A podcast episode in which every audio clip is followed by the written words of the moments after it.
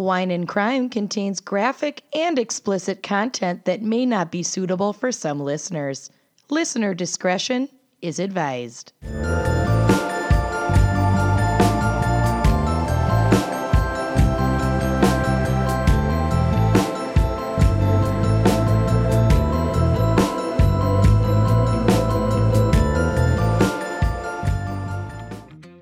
I'm Patrick Hines. And I'm Jillian Pensavalle. And we are the hosts of a new podcast called True Crime Obsessed. Obsessed. Each week, we break down a popular true crime documentary like The Keepers or Mommy, Dead, and Dearest, and we chat about it in a fun and interesting way. We also have a ton of fun, and let's be real, we edit the hell out of our episodes. Well, Patrick does. So, Patrick, play a clip of us being funny or something.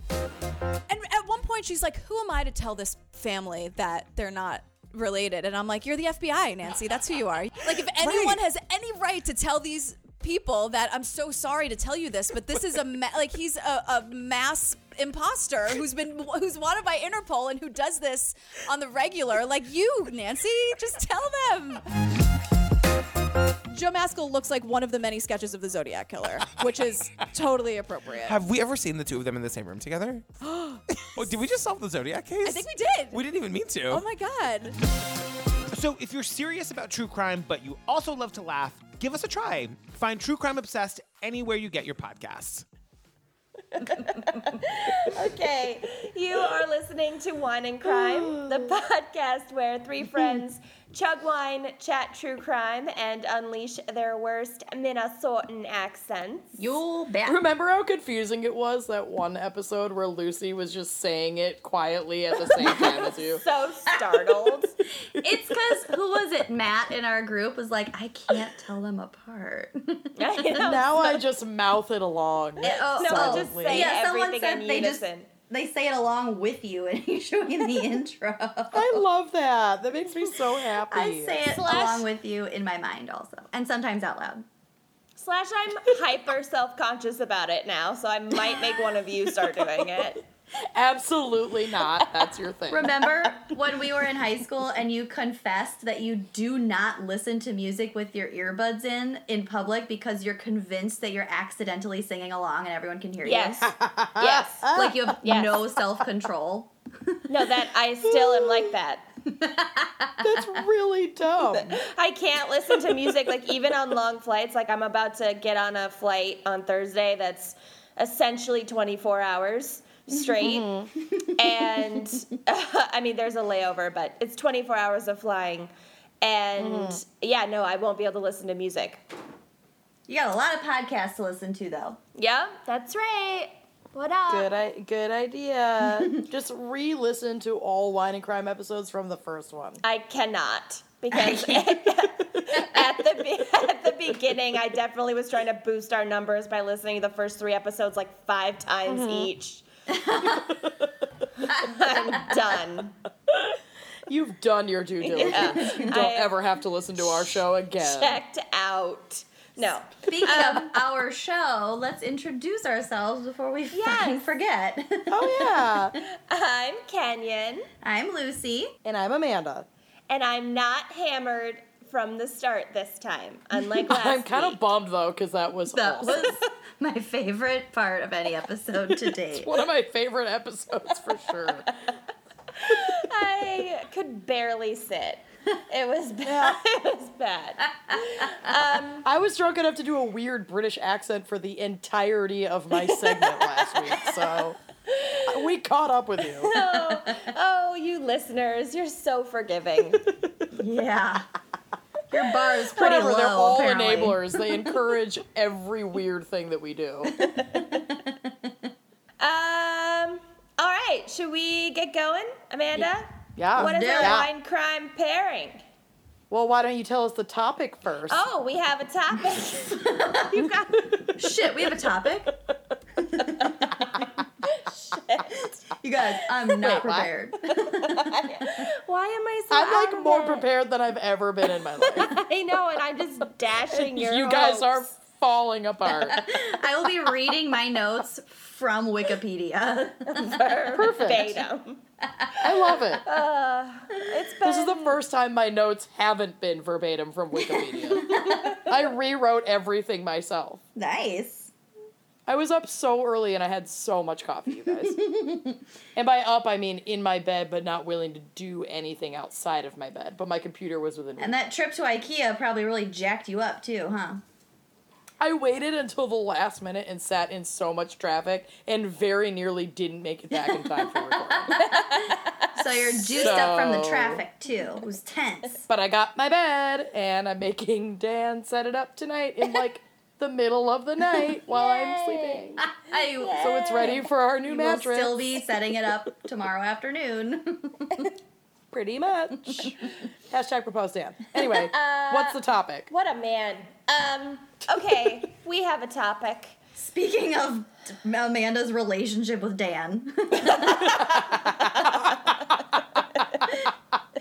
The topic Yes. this week will be Stockholm Syndrome. yes. Poor Dan, Dan. has it. For sure. North He's Minneapolis my little syndrome. Patty Hearst. His middle name is Patrick. He's like my little Patty Hearst. we don't live in North Minneapolis. We live in Northeast Minneapolis. Very oh, different. Oh, So sorry, I w- wrong quadrant. Please forgive. yeah.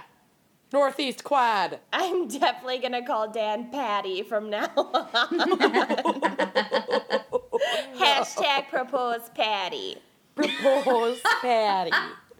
I think All you right. mean Tania. now I can give you the crime pairing. All right, one crime pairing. Let's do it now that we have a topic. All right, so I chose for this topic the spellbound Petite Sirah. Oh, that's perfect. Right? Nice. I thought the name was spot on. One. Because, you know, victims of Stockholm Syndrome are spellbound by their captors. Emphasis we'll on the bound. Yeah, exactly. Um, so let's talk Petite Sirah. This is a 2014 out of California, and this is a variety of red wine grape that is primarily grown in Australia, California, France, and weirdly Israel. Okay. So they must have some similarities in at least pockets of their climate. Oh yeah, Um, Israel's pretty yeah. Mediterranean Hot and dry. type climate. Wait, Yeah. Same hot- hot and wet. latitude. That's what I meant, hot and wet. Um, it produces tannic wines with a spicy, plummy flavor.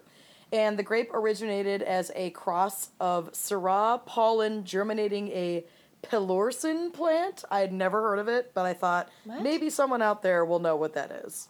What? Who knows? Probably not. It was just like a weird cross pollination of this like grape varietal with some random other plant, and it made this weird grape.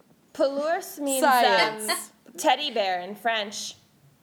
There you go. Maybe it's a teddy bear plant. I don't want So those. what's kind of fun about this is that Petite Sirah is generally not liked in the wine community, It's and shit. it's like it's like the redheaded stepchild of wine.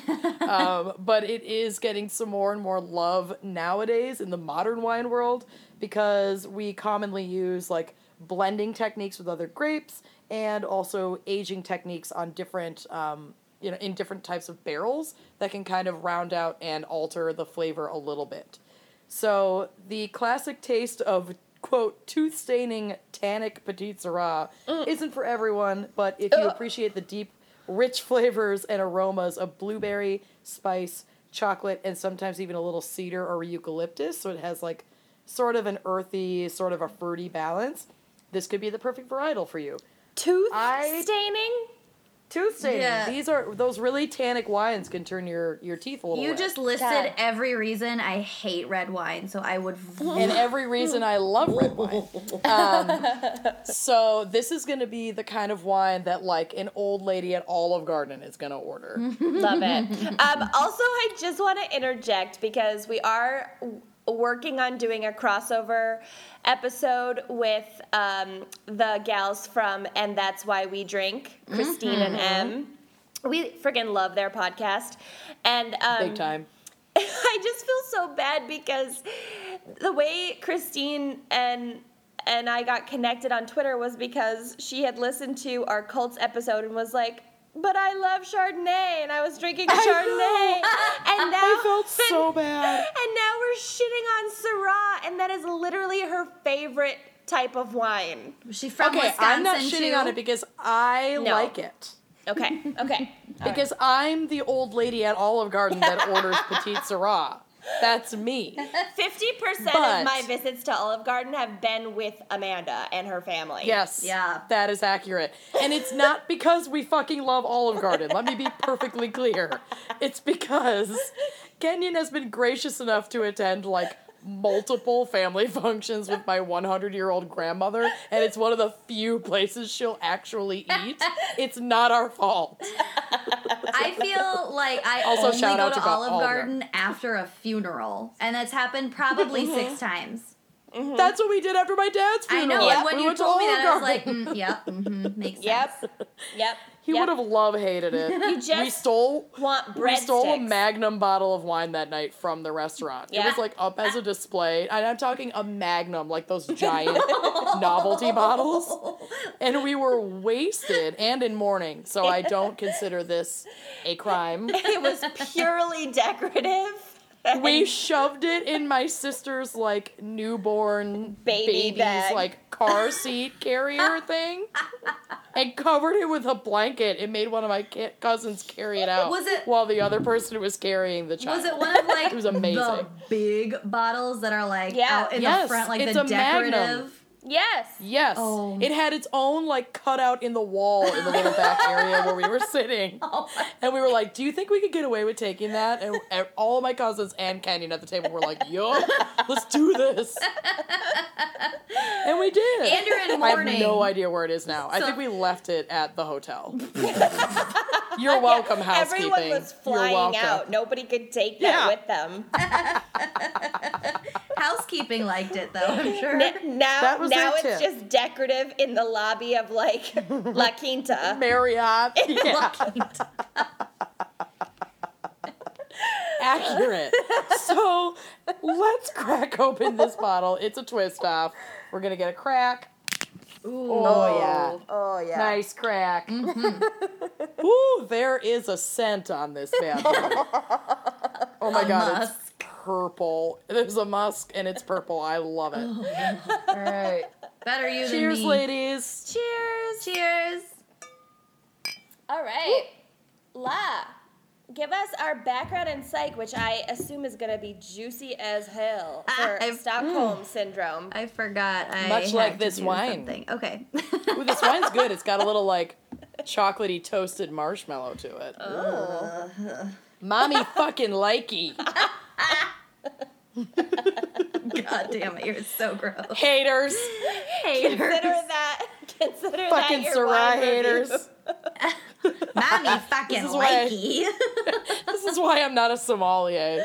We're like It trying tastes to like get- marshmallows. Mommy fucking likey. We're trying to get like wine subscription service sponsors and wine app sponsors. Okay. sponsors. Mommy fucking I'm bringing like wine. I'm bringing wine to the everyman. Okay. Wine is no longer an elitist beverage when it's in my hands. It's just as trashy as Smirnoff Ice when I'm drinking it. Meanwhile, Uh, I just proclaim my dis fucking taste for red wine every episode. I know. Mm. we- I've been I've been mixing in a lot more whites and rosés, and you know it. What? Mm. You know it. Oh, yeah. some. Some. Okay. I'm drinking a rosé Okay. right now. Y'all can drink whatever the fuck you want. I don't even care. Okay, we're I- 30 I minutes in. We need to get going. Yeah, but we've only been recording for 15, so Oh, it's thank kind God. of perfect. We're right on track. okay, all right. I got really scared. Regardless, we're going to forge ahead. all right. Here we go. Okay, so Stockholm syndrome, which okay, a lot apparently there some people are saying Helsinki syndrome instead of Stockholm syndrome. So if you've heard of What? Helsinki, Like who? it just that every everything I looked up about Stockholm syndrome, the first thing it said was not Helsinki syndrome. Like No. I've never heard that Alright. before, but if you're using that phrase, fucking stop. Quit it. Stockholm syndrome. They probably also say blood splatter. Yes, blood Yeah. splatter. Ooh. Add it to the list. I literally have a list on my phone of things that I hate, so I'm gonna add both of those to it. Add red Mini Coopers and Wisconsin to it too. No. And when people say Yes, it to is what it is. Oh, I say that all the my, time. my mom and I have matching notes on our iPhones of things that we hate, especially when people say certain things like irregardless. Oh, I love that. Zach cannot stand it when somebody says, "Oh, you haven't tried that? You haven't lived." I say that about almost everything. It is his number one like freak out, cannot stand it pet peeve. I'm sorry, but Zach strictly speaks in hyperbole, so I call Yep. Not I know. not not That's hypocritical. the line. Can we make can we make a giant button for Zach that says, "Oh, you haven't tried," or "Oh, you haven't heard wine and crime yet"? You haven't lived, Yes. and make him wear it all the time. It would be like putting one of those cones on a dog. His ears are back, his tail's between his legs. Heel, heel, and let me put this button on you. He won't make eye contact with you. Look at the peanut butter. You want a treat? You want a treat? Sit. Pretty My much. dogs are all responding right now. You should see how Burke is looking at me. Like, really? I'm taking a picture so that everybody can see it. Put it on the drive. Anyway, continue. Okay, I am literally five words into my section, so let's continue. So, Stockholm Syndrome is also known as capture bonding, and it is a psychological condition that causes hostages to develop an emotional alliance with their captor or captors. Um, it develops in Uh-huh. spite of violence, emotional abuse, and intimidation, obviously, because you are a fucking captive. And Yep. it is basically the result of spending large amounts of high emotion and intimate time together. So, this mm. usually happens when there's face to face contact between the captive and the captor. Mm-hmm. Um, Okay. So not so not like if you're just like in a jail cell, you're not going to develop this relationship with the warden. Yeah, like in the movie Old Boy, he would not have developed a mm. relationship with the whoever the person is who's putting gas in his hotel room every day. So does this also apply to if your captor, say, is masked and like only comes by once or twice to like give you scraps of food, but has a mask on and you don't really have actual face to face contact with this person? Um, I'm sure Um, it's a sla- I'm sure it's a scale. yeah. Like it's a Think about um uh but but but what's that opera? the Phantom of the Opera. I was just gonna say Phantom of the Opera. What's that? Op- what's that opera about the Phantom? Because Christine for sure had Stockholm syndrome. Like Raoul was a Yeah. sure thing and it was hot and was hung like a Clydesdale. What are you doing? No. but he but the guy wore a mask and she still totally developed Stockholm syndrome. I mean, mm. that didn't happen in real life either, so might not be a good. But I mean. I think you wouldn't develop it if you didn't have a lot of either face to face, even if the person is masked, or if they don't like interact with you. yeah, very it's. Right. more about If it's like some guy in a ski mask dropping off scraps two times a day, you're not gonna get Stockholm. It's more about Yeah. interaction. That's what I meant. And communication than like a Mm-hmm. literal face to face. I think. Right. Okay. Right. Um, It's not we'll- like skin time with a newborn. right skin to skin, Yeah. kangarooing. Mm. Oh my god. my yeah. favorite. Um, okay, so another characteristic of Stockholm syndrome is not only positive feelings towards your captor, but negative feelings towards authorities and the government and whoever is like trying to mm-hmm. put a stop to it. Mm. Yeah. Mm-hmm. And it related, it is considered a contested illness because a lot of like cops don't believe that this is a legit excuse. Right. So it's not mm-hmm. 100% proven, I guess, in the psychological community. It's considered contested because I don't know. But like how could it be contested because it happens. It occurs. yeah, I think it's real. Yeah, I really do. And- Oh, I, I think it's real for sure, but like Yeah. it's probably just really hard to prove. it's so irrational to a third party. It is so illogical that I think people have a hard time understanding it. of course. Okay. Yeah, yeah, yeah. Um, so it was first identified, and I only put this in here so that I could say these words or attempt to say them. They, uh, it was first identified and named by a Swedish criminologist named Nils Bejerot. Bergerot. Bergerot. And he, and he called it Smooth. Norrmalmstorgssyndromet. Jesus Christ. That is the most Swedish word I've ever heard in my life. it's probably like all consonants and one vowel. If it's like any other There- Swedish de- word I've ever seen. there's ever definitely seen. an umlaut. There's an RGSS in a row. Holy shit. How is that a thing? Well, it starts with the word normal, which I think is funny. Mm-hmm. Normal Storgesyndromet. It, okay, I did look. I glanced at the, at your notes, and it looks like normal misogynist laundromat the of my Wait, I'm Yup. scrolling. which I'm is where I always go to get my items. Nor Norrmalmstorg syndromet. Yeah, you're right. Mm-hmm. Normal misogynist laundromat. Yeah. Yeah. Nailed it. It's totally that. Okay. okay, now scroll away from my notes so you can be legitimately did. surprised by I'm what I'm about to- reopening my, my recording now. I did, I did. Okay, so it's I just had to look at that word. It's not my fault. Oh yeah. Yeah. There's more Swedish words coming up, so don't worry. You didn't put it on the drive in a photograph, so I had no choice.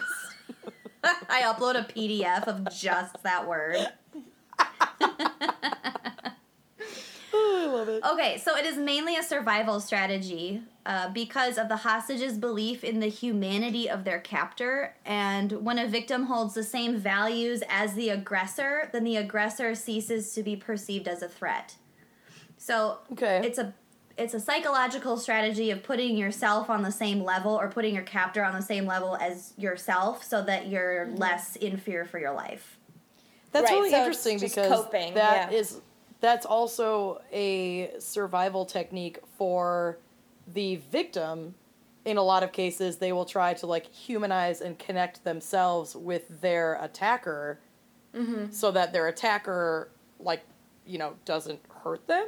Uh, So I wonder if that's I'd- related in any way. like basically it's a what- reverse version of that. I mean, it's basically what we're talking about. But um, just a little side note there is sort of the opposite syndrome called the Lima syndrome, Okay. um, which happens to be one of my many nicknames. Not the syndrome Yep. part.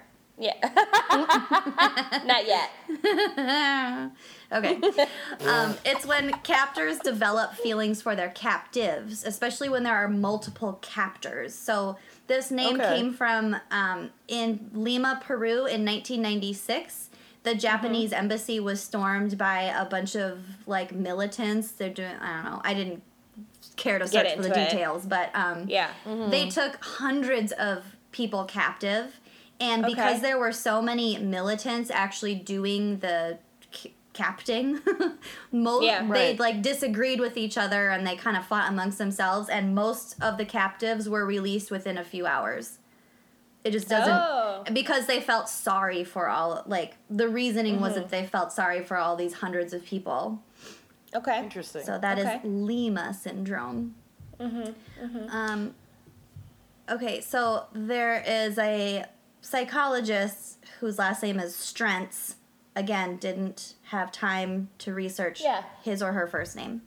That's fine. Um, Eh, it doesn't matter. Says that the victim's need to survive is stronger than his impulse to hate the person who has created the dilemma. Yep. And that a mm-hmm. positive emotional bond between captor and captive is a quote defense mechanism of the ego under stress. Mm-hmm. so mm-hmm. these sentiment these sentimental feelings are not strictly for show, however, since captives often fear that their affection will be perceived as fake. They eventually begin hmm. to believe themselves that their positive sentiments are genuine. So Oh. you're uh, maybe at first you're just trying to be nice to the person who's holding you because maybe they'll let Yeah. you go, but after time like in order to make these feelings and behaviors more genuine, you start to believe it yourself. Wow. Okay. Okay. Yeah, the that human makes brain perfect is pretty sense. fascinating. Yeah. It's super fascinating. all of this is wrapped in like it trying to protect itself for various reasons too. So Mm-hmm. you're more susceptible to just like even the suggestion of a connection. It's so Mm-hmm. weird. Yeah, you can't. You physically cannot live in that heightened fear for a prolonged No. period of time, and so your brain creates a new reality to cope. Exactly. That's exactly what. Yep. Um, so there are four key components that sort of define Stockholm syndrome, um, and this is kind of how like the FBI can sort of profile what happened. So, mm-hmm. of course, the hostage develops the hostage's development of positive feelings towards the captor. That's what we've covered so far. If Right. and then if there was no previous relationship between the hostage and the captor, so they don't know each other. They only know each mm-hmm. other in this context. Mm-hmm. Um, when the hostage refuses to work with authorities after the release, which is Yeah, Yeah. Another- happens more happens often than story. you'd think. Yeah, Mm-hmm. And then again, we kind of already covered this. The hostage's belief in the humanity of the captor. So not only do are they like nice to them, they have positive feelings, but they like truly put themselves on the same level or put the captor on the Right. same level as them. They really, really Right. believe that. Mm-hmm. It's crazy. So about eight percent of captives develop Stockholm syndrome. So this is not super common. wow. But it's Um, also not that uncommon. That's higher than I thought. I mean, we'll get down to what types of uh, occasions, because there are a lot of there are a lot of scenarios that could that this could arise from. So when you take when you consider all of those, then I guess eight percent sounds more reasonable. But um, it is also believed that women are especially subject to Stockholm syndrome. Yeah, Okay. because that's our fucking life in patriarchal society is literally Pretty Stockholm much syndrome. Our Oh. brains just like freaking out to compensate Yeah. for how garbage everybody Are, is. are you ready? Are you ready for this feminist rant to explode? yes. Oh god. Okay. Al- always. Here we go. Pouring wine. Um, Me too. so before I get to that, responses similar to those in human captives have been detected in some reptiles and mammals, particularly primates. God. And okay. so it gets it kind of wraps into psychological ideas like uh, dominance hierarchies and submission strategies, blah blah blah. So it really links to other animals. It links to other areas of psychology. It's all I mean, everything is a fucking spectrum. But um, Yeah. right. um, okay, so basically, you can develop Stockholm syndrome as a result of an oppressive relationship of almost any kind. Yeah. So, other situations that can have similar results are human trafficking, domestic abuse, child abuse, incest, uh, prisoners of war, cult members, duh, Yup. concentration camp prisoners, um, slaves, prostitutes, and victims of political terrorism. And then also, not quite on the same level, because I don't want to piss anyone off, but but sort of psychologically speaking, it's a, similar to military training, um, fraternity hazing, and then like sexual kinks like sadism, masochism, and bondage and discipline. So Gone awry. Just on that last. Yeah.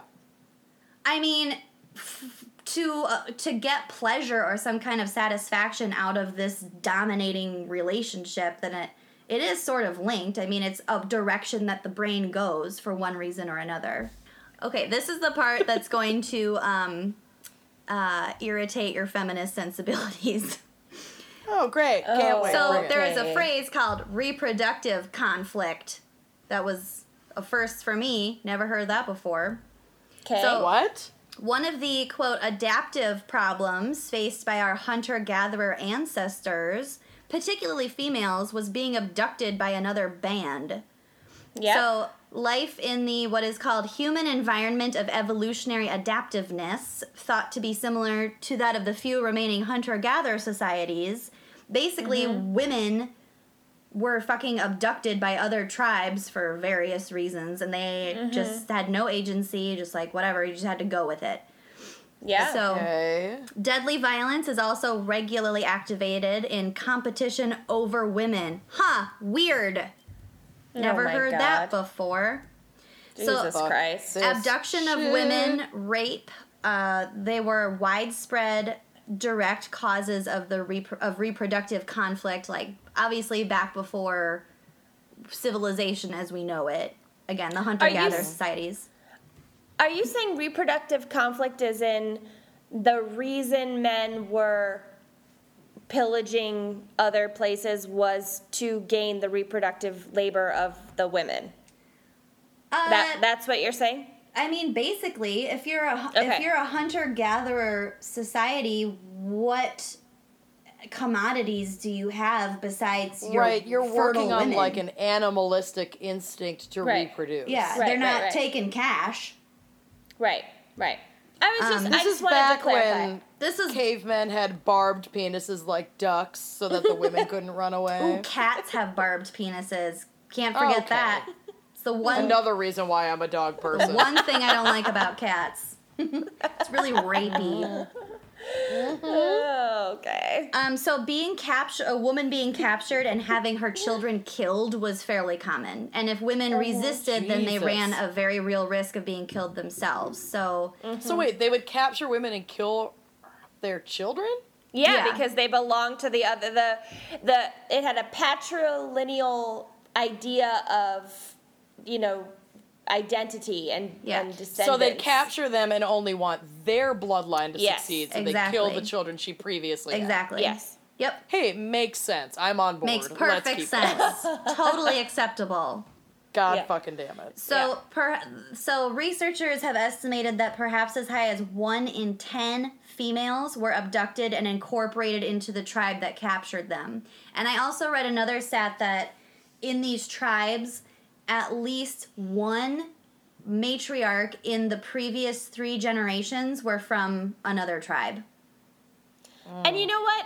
That I feel like I mean I don't know about the actual numbers, but this whole idea of abduction for women and reproduction continues to this day. I mean, there are Yep. certain Absolutely. countries and cultures where this absolutely still goes on. Mm-hmm. Mm-hmm.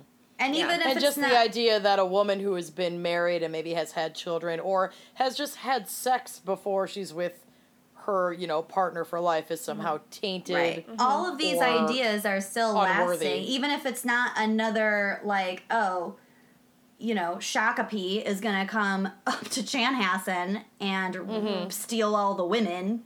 Rape and pillage. It's This is not like- awkward because those are both Native American names that we took. so Sorry. right. They are towns in Minnesota and that's what she means. She doesn't Yeah. mean native tribes. God damn it.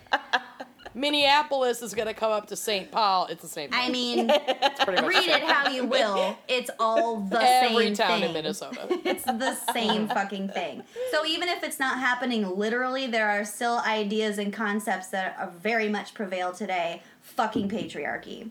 Yeah. Mm-hmm.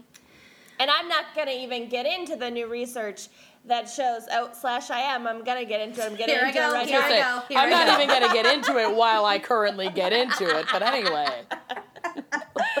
There's there's new research that suggests that the reason women I am three glasses in that the reason women have multiple orgasms is because and the reason men fall asleep after orgasm is Always. because then the woman was already primed. The pump was already primed, to quote our president, for Oh, other partners.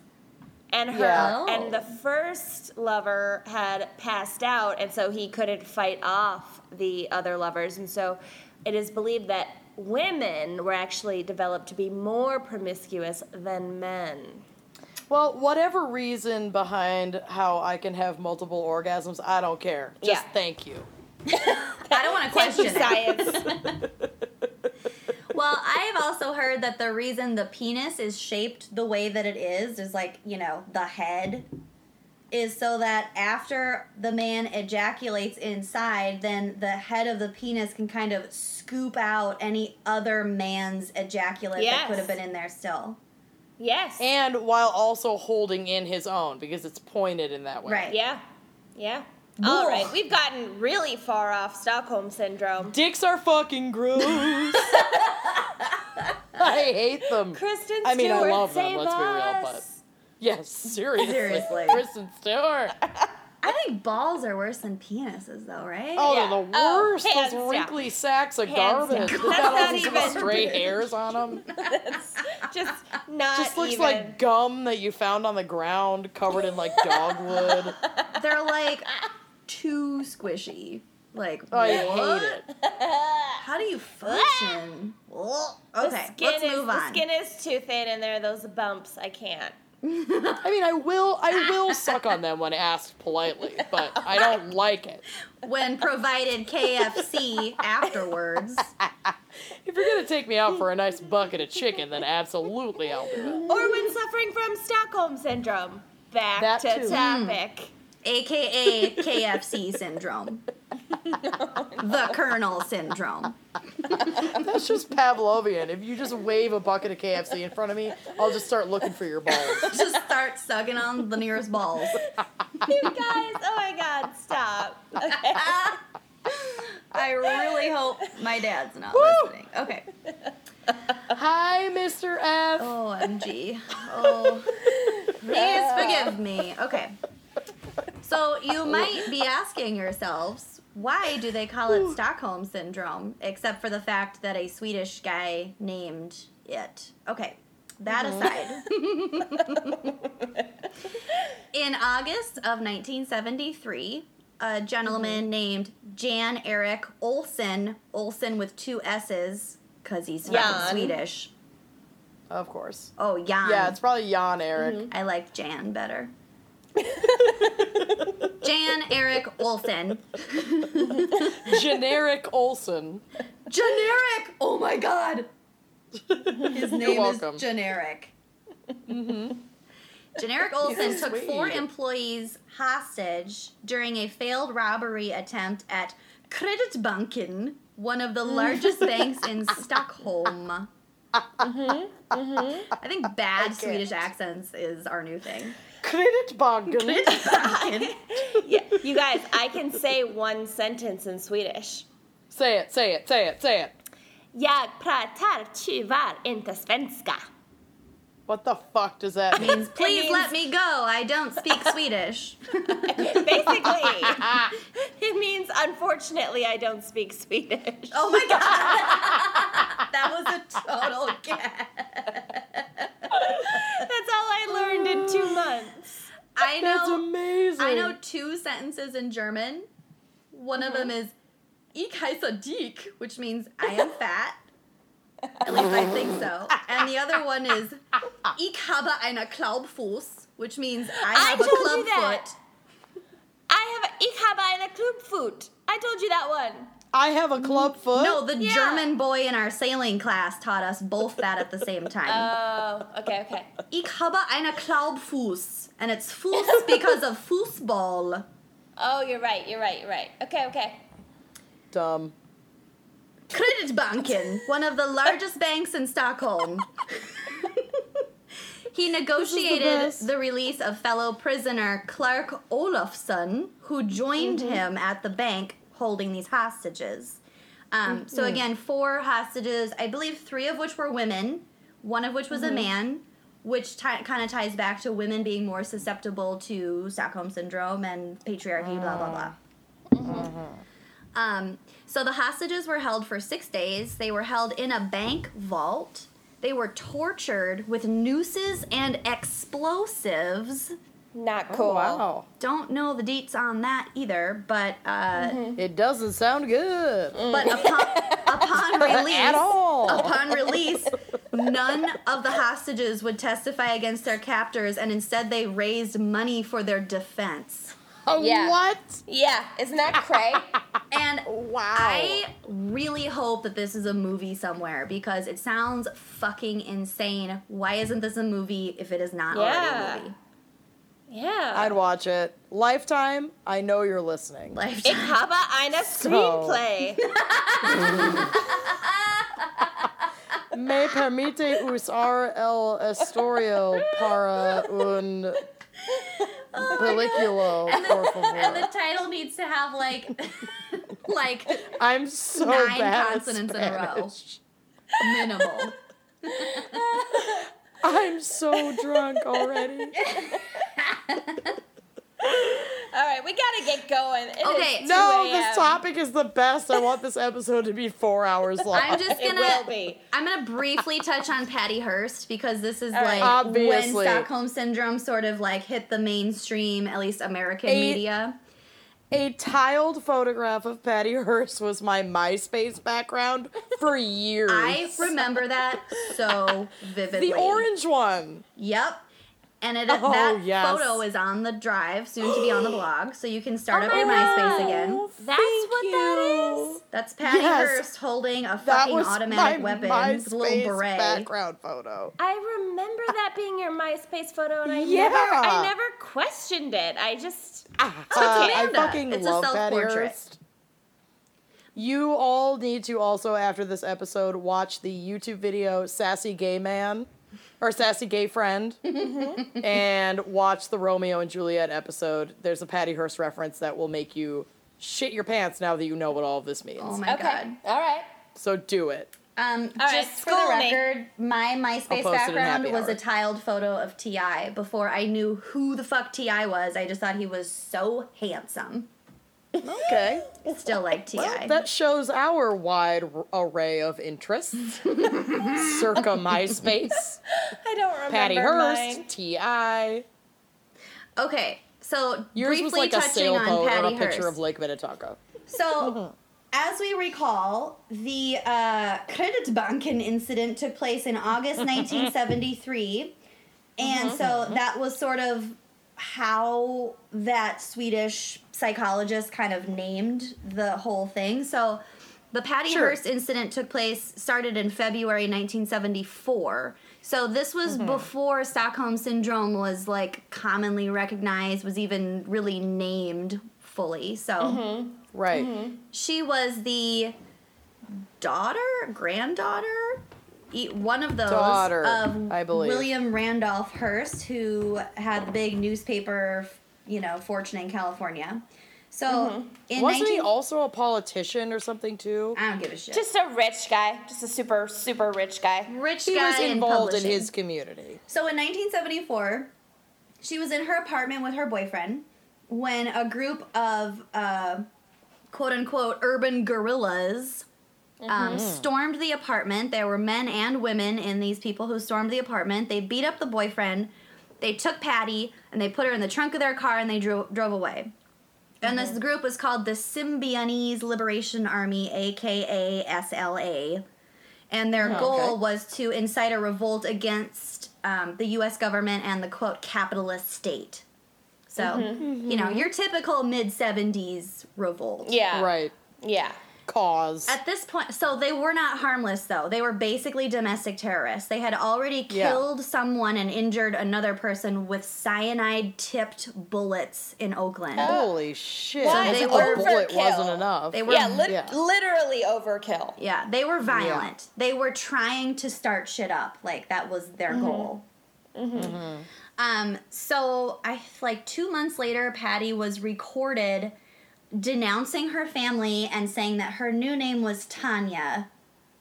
Ugh, Which- oh, oh, bad, right. bad choice. Harding, Not- and she went into figure skating, and the rest is history. Half step up from Patty, if you She ask. beat someone with a crowbar. yes, she is Tonya Harding. There were a oh lot of God. issues after her capture. Oh my god. They don't not look similar, I think. They really don't not look similar. Love a double negative. I hate it. Um, so the FBI, so since she was such a wealthy, like high profile civilian who was taken by this group of guerrillas, the FBI was like on their case. Yeah. And um, she was caught on security camera robbing several banks and like holding the gun. And that photo that Amanda it's had so on her good. MySpace.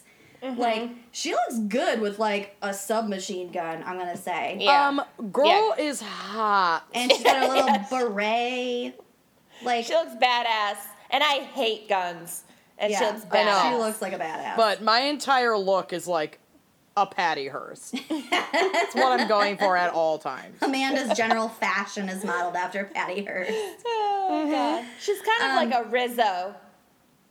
She is a Rizzo. Into it. So, um, there was like sex involved with her captors, but every all parties maintained that it wasn't that it was consensual and um I don't really know how much like violence was used against her at least at the outset because by the time the FBI captured her, she was all about the SLA. Like she wouldn't There was also a huge anyone. reward for the 70s. It was like over $60,000. It was a huge mm-hmm. reward, but it took the FBI so long to get them because they had such a network of people who believed in like kind of the For same sure. direction they were going in. Because the SLA was made up of like men and women, black people and white people, poor people and rich people. Mm-hmm. Like it was a whole mm-hmm. like it felt like the people's cause. But I Mm-hmm. think in regards to the few folks part of that organization who captured her, that's part of the reason why they didn't harm her because Oh, they 'cause were the inevitably reward- yeah. trying to retrieve that reward. It was like a ransom thing too. Yeah, because she was just so fucking rich. And the reason why they targeted her was for the same reason. They wanted her to be the poster child for their Yep. for their spiel. So Well, and they knew it would be all over the media because her family was so well known. exactly. Yeah. Yep. So she was captured eventually, and um, she her sentence was reduced from what it definitely could have been to seven years, basically just because she was rich. So she served her time. Now she's out. She's like living in society. I think she's still alive. And I she think so, too. renounced she renounced everything after she had been rescued, quote unquote. Right? She did, and I think she actually testified against them in court eventually too. Yeah. she? Like it took Uh. it it like it like took a little bit of time, Yep.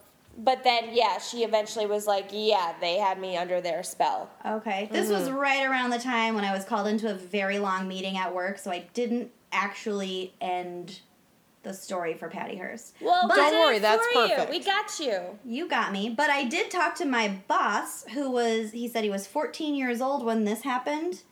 And I asked him about like what the general public thought about this big sensational news story, and he said Mm-hmm. everyone just assumed that she flipped a switch and went fucking nuts because they didn't Yeah. understand the whole concept of Stockholm syndrome. It Right. was Join not the a dark thing. side. People just No. thought she was crazy. It was like, whoa, that's really weird. Yeah. Mm-hmm. What are the chances? Yeah, Oh, exactly. So I love you now. anyway, that's that does it for background and psych and Patty Hearst. Well I done. love it. Very Thanks. nice. Thanks. Nicely done. Blank. Oh, I All love right. this episode, and by the time it gets to me, I won't remember what we were talking about. I Yeah. can't wait for yours because judging from your very exclamatic text messages earlier, Oh. it's gonna be good. I know. I yeah. Amanda sent out. So what we typically do is we just tell each other like the name or or just you know Right. brief identifying information of Make the case. sure Are we're you not covering doubling so-and-so? up. Yeah. Yeah. Mm-hmm. Um, but Amanda said the name of her case, and I know what it is, and I'm so freaking terrified of it. So I'm a little bit nervous. So you better Insane. hurry up with your case so we can get to Yeah. the good one. No, That's so I true. also stumbled upon Kenyon's case when I was looking for a case, and it's also cray. So I'm Yeah. like Yeah. so excited. I'm so Twitter pated for this entire thing, Oh Twitter pated. and I'm a monster. So continue and bring me great joy. Okay, so uh, I chose my case because it was one of the only ones that I hadn't previously heard of. Because a lot of these, like a long term abduction turned into Stockholm Syndrome cases, are pretty famous. Um, so I, I tried really hard to find one that I had never heard of. It's still pretty famous, I think. Um, but I also chose it because the survivor uh, has like written and spoken. She's like been interviewed a lot about her experience, and so it's she's there are a lot of quotes about her like feelings about her abduction and abductor. Okay. So I thought it would shed some more light on uh, Stockholm syndrome. Nice. Okay, so I chose the case of Natasha Kampusch. Krampusch. Kr- Krampus. Krampus. Natasha Krampus. Krampus. we are so respectful of the victim in this story. Is she related to the survived. clauses of Antarctica? she Antarctica? survived. Natasha Oh, yeah. Compost. Compost. oh, Natasha She is K.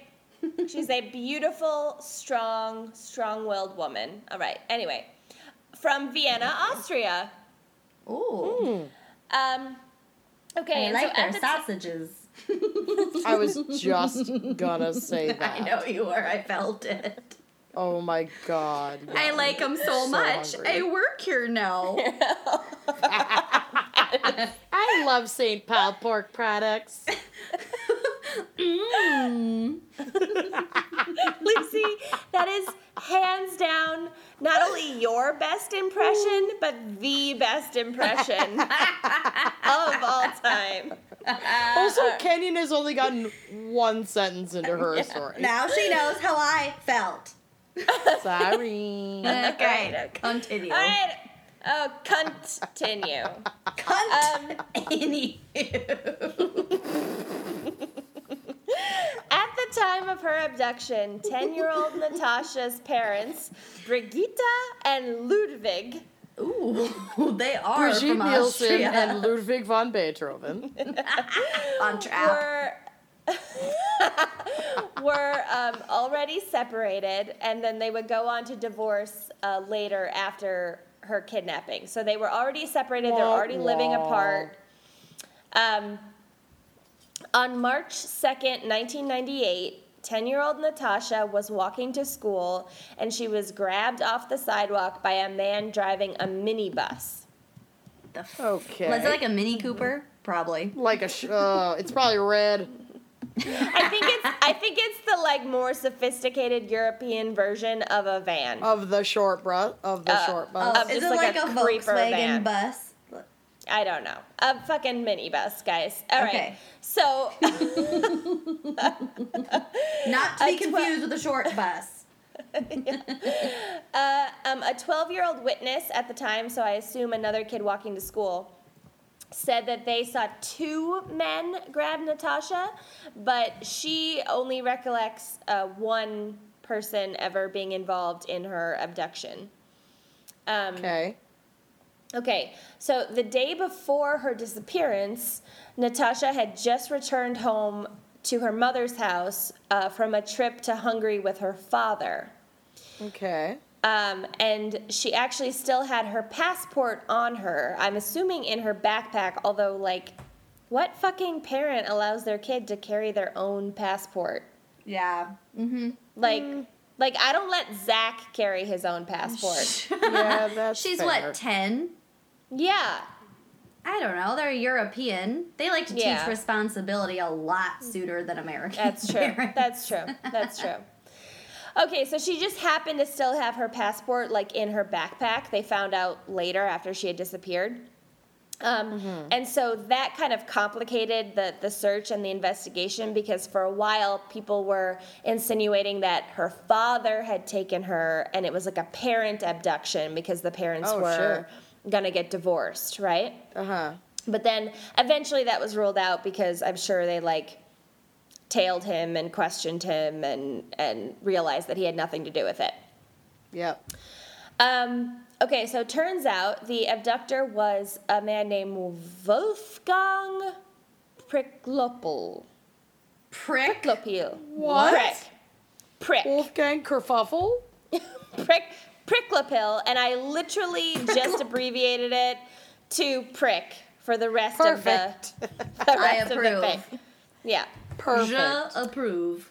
Je m'appelle Prick. Je approuve. J'approve. I'm so sorry. Oh. oh my god, okay. So Prick was a 36 year old communica- communications technician. His father had been a cognac salesman, and his mother, Waltraud, was What? a shoe saleswoman. And their parents were sorcerers in the jungle. if by Schulzhaus Foreman you mean sorceress in the night, Klub Fuß Saleswoman. Foreman.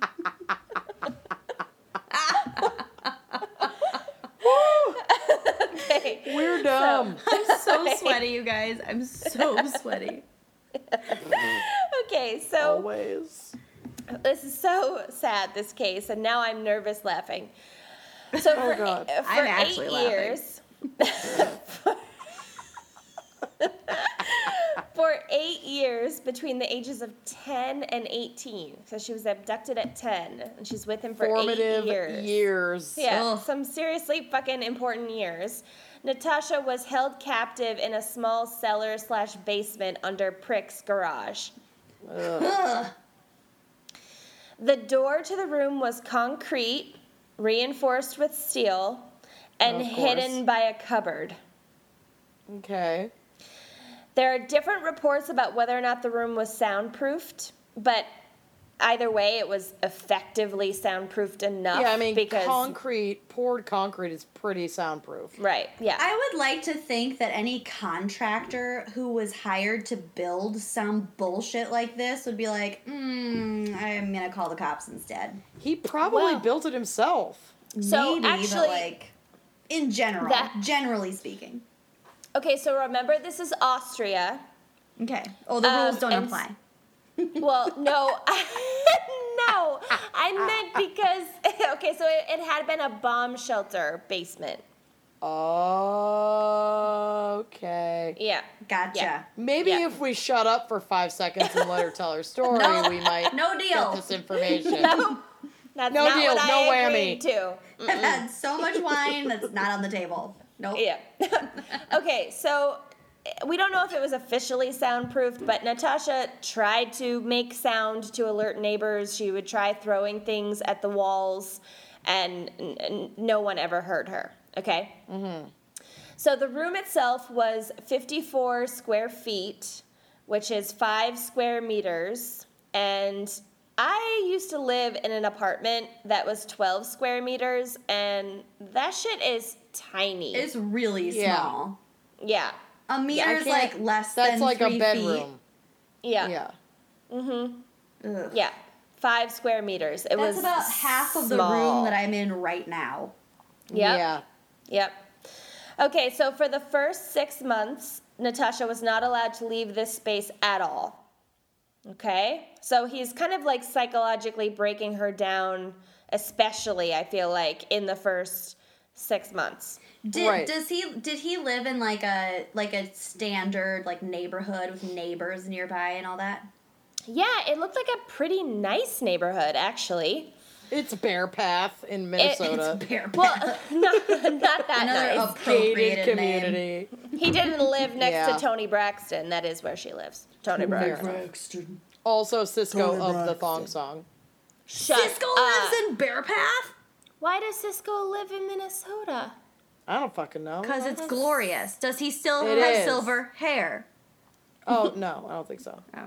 All right, okay. A lot of so kids. though. it, it's like a nice looking house. Okay, it's Sure. not like you know that fucker in Ohio that kept the three women, Yes. and he had that like Oh. shitty. It, it's not like that. It's a much Okay. nicer house. Okay, oh, so his house probably didn't smell like urine, probably which was my not. first thought upon seeing the house where those three girls were Yeah, kept. yeah. it It's like, wasn't the oh. long pig farm. Oh, that It was not the pig farm. So she's not allowed to leave the room for six months. Then, over time, she's allowed more and more quote unquote privileges to like enter other areas of the house. Um, but then she would continue to be uh, d- confined to the basement at night wh- and while uh, Prick was at work. Okay? And he had like a pretty good job. He's a Um, monster. Yeah. He's disgusting. Yeah, he was just doing this for shits and giggles for like his own morbid gain. was he yeah. raping her, beating her? Oh, yes. We Oh, will get into that Okay. momentarily. Okay. So, uh, and remember, he captured her when she was 10. Ick. Okay, so he starved her really severely, like the entire time that she was there, so for eight years. So, Ugh, poor baby. when she was captured at age 10, she weighed 99 pounds or ah. 45 Oh. kilos. Okay, so no, no, no, that's when she was 10. That's when she was abducted, okay? When- oh, oh, when oh, she I'm was. drunk. I'm sorry. So that's pretty normal. Never Oh yeah, yeah. So she weighed 99 pounds. Okay, when she was abducted at age 10. When mm. she escaped at age 18, she weighed just seven pounds more. Shut up. Yeah. Probably only from the natural process of her growing did She she, gain gained- that weight. She gained less than a pound a year. That is fucked. Ew. Yeah. Oh Which is God. Like that much my ideal of what I wish I gained a year. Okay, no, But no. that c- applied to like 25 through 30. yes. Not during Yeah. like your Growth. pubescent Growth. when your body growth. grows. Yeah. Yeah. Yeah. The Yeah. fuck? Yeah. So she weighed 106 pounds at age 18. That's horrific. That is Yeah. really. yeah. She's a skeleton. Yeah. She also had only grown in height about five or six inches during those eight years. Oh my god! So she was just a tiny, tiny person. Yeah. Yeah. Wow. Okay, so Prick also regularly and severely beat Natasha, um, like very, very often. So not just for, not just to reprimand her or punish her for infractions, even though that would be horrific on its own. But He got off on it. yeah, he just did it. He just just beat her for fun Ick. And raped her constantly. Okay. Oh Jesus, fuck. So, um, Natasha has described her room as um, feeling feeling like a chicken in a hen house. She refers to it as her dungeon, um, and she calls it a place to despair. Oh, Because he had just come in at, at, at any time and do whatever he wanted. Like, Well, he ha- he held down a regular nine to five job, but other than that, yeah, But also, her physical room is the conditions are garbage. yeah, yeah. yeah, what was her room like? Well, just of cement. Well, you can look. There are pictures on the drive if you want to take a look now, and the, these oh, pictures will be on the blog. So there's like a staircase going down, and you see like some clothes Oh, wow. hanging up, and like Yeah. it's it's like pretty messy. There's like a desk with a bunch of shit on it. Yeah, it looks like storage. Those double doors are so thick. That Mm-hmm. alone is terrifying. Mhm. Ew, Yeah. this guy with the weird lips. Yeah, he's terrifying looking. Ugh. Ick. Mm-hmm. He looks like a human anus. He does look like an actual butthole He looks like an inflamed pink anus. That is with so eye, with one eyebrow. I You fucking guys- hate him. You guys, even if even if you're one of those people that like doesn't have time to check out the blog, like check out the blog Go. just to see how accurate that description of this man's Anus face, face Magoo. It's just My captor. a butthole. I mean, no wonder he had to fucking capture some Mm-hmm. beautiful woman to look at him because he's disgusting. I'd be fla- if I were looking at this on my work computer, it would be flagged. That's how much if he that looks man like a approached me on the street for directions, I'd be like, uh, boy, bye. No. You're lost. No You're on your own. Swedish, bye. No habla inglés. Uh, Jag adios. pratar tyvärr inte svenska, bye. Ich habe einen Klumpfuß bei. Auf Wiedersehen.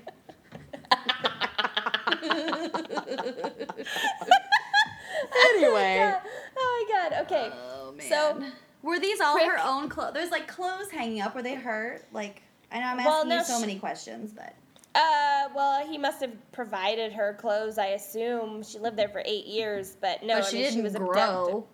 Yeah. She was she was abducted in just the clothes she was wearing. ah, so. that's true. She didn't pack a bag. Yeah. Okay, so Prick uh, did give Natasha some books to read, and she was given a television and a radio to pass the time. oh, how Uh, generous. Right. But at first, he only let her watch pre taped shows and listen to foreign radio stations so that she wouldn't know that the police and her parents were looking for her, which is another, Poor like, thing. classic Yeah. abductor move, I think. Tactic. Yeah. Or he was Yeah. trying to teach her a new language. No. Okay. No. Perhaps not. Although she did. Just throwing it out there. She did like take it upon herself to like really educate herself over these mm-hmm. eight years. So she read like voraciously. She listened to classical music. She listened to like news programs when she was allowed to. So she Oh wow. really did as much as she could to like learn and quote unquote like better herself uh, while she was in captivity. The poor fucking I can't baby imagine muffin. the strength, the mental strength that would take to just be like, nope, I'm gonna get through this. I'm gonna make myself better. I'm gonna improve. Like, yeah, yeah. To I'm- not just I- I'm sure it's not always even a conscious choice. I'm sure some of it is just how your brain reacts, and obviously a lot of it comes from your own strength. But I think some of it's automatic. It's like this is But what I'm doing to survive. I am losing myself in books. I'm Yeah. losing myself in music. Yeah, if like, you this had is what it I have around, to do. I would just think it would be so easy to just fold in despair Oh, for in sure. In those circumstances. I don't know. Uh, these cases so these like i was trying to avoid doing these like held for long periods of time mm-hmm. cases because they skeeve me out so much more than mm-hmm. anything else these are the cases that freak me out keep me up at night i cannot handle it um, and i just feel like i would off myself immediately I know. I think I would too, to be honest. I would run repeatedly into a wall until I died. Like I Mm-hmm. would not be able to handle it at all. I just know that about myself. But Ugh. anyway. Yeah. Anyway. Okay. Ugh. So um one other super gross thing is that uh Natasha and Prick would get up early each morning to have breakfast together Ick. before he Who went eats to work. That's the grossest part about this. Grab a granola bar and get the fuck out, you asshole. So maybe he saw her Take as like his partner, go. though. Like Yeah, she like- was his. Yeah, they have these little like morning routines, and that's very much like a husband and wife thing to do, and it's just gross. I, it creeps me out. I hate him so, so much. gross. So did I already say that she spent most of her time like cooking and cleaning for him? No, No. ew. Yeah. Yeah. So yeah. So she yeah. that would be the only reason I would kidnap someone, though, because I really hate to cook and clean. and not to not to say that this is the woman's purpose, but that might have helped her like find some purpose and be like, well, because she wasn't locked in a room in the dark being raped constantly. Like I mean, she maybe not find some purpose, things but to have a little bit of like, yeah, a change of scenery. Yeah, at the she had things least. to do. She had goals every day. Not at all Well, saying that this is what women are made Goals for. isn't how I describe it. Yeah. After I mean, and he was starving her, so Yeah, she would clean and for assigning him. her menial tasks. Yeah, she would clean for him all day, and he must have kept the food locked away and then only allow her to cook mm-hmm. once he was there observing her, and then he barely fed her any.